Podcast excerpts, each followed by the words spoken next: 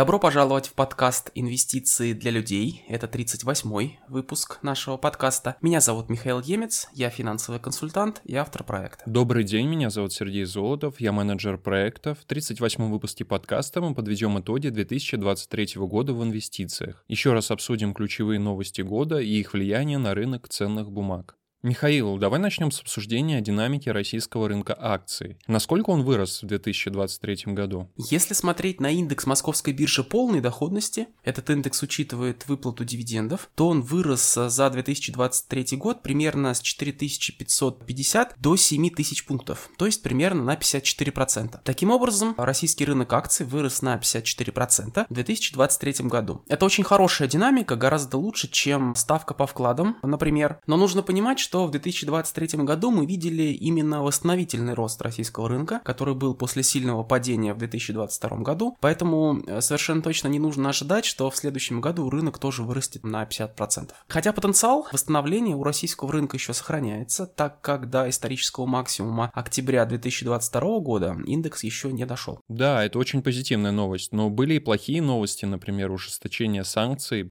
под э, блокирующие санкции США попала СПБ биржа. Да, санкции против СПБ биржи очень негативная новость для всего рынка, и хотя Банк России ограничивал сделки частных инвесторов на СПБ бирже, требовал квалификацию для совершения сделок с американскими акциями, то есть осознавал высокий риск блокировки, и мы тоже об этом говорили в нашем проекте, вот этот риск э, все-таки реализовался. По оценке самой биржи, заблокированными оказались активы на примерно 3 миллиарда долларов, то есть это иностранные активы, которые не были заблокированы заблокированы в 2022 году, но все-таки попали под э, блокировку сейчас, в 2023 году. Михаил, а 3 миллиарда долларов это много или мало? Смотря с чем сравнивать, по рублевому курсу это примерно 300 миллиардов рублей. Если сравнивать это с объемом э, банковских вкладов, а это 50 триллионов рублей, то это сильно меньше 1% всех банковских вкладов. То есть относительно маленькая сумма, поэтому никакой трагедии в этом нет. А есть ли какой-то позитив в вопросе разблокировки иностранных активов? Глобально проблема остается, но позитив все-таки есть. Во-первых, в 2023 году активно выпускались э, замещающие облигации. Об этом мы говорили много раз в нашем проекте. Замещающие облигации позволили разблокировать существенную сумму активов, э, которые были заблокированы в еврооблигации. Во-вторых, в конце 2023 года в рамках указа президента номер 665 были сделаны выплаты доходов э, по заблокированным бумагам, купонов и дивидендов. Здесь пока речь не идет про разблокировку самих ценных бумаг, а только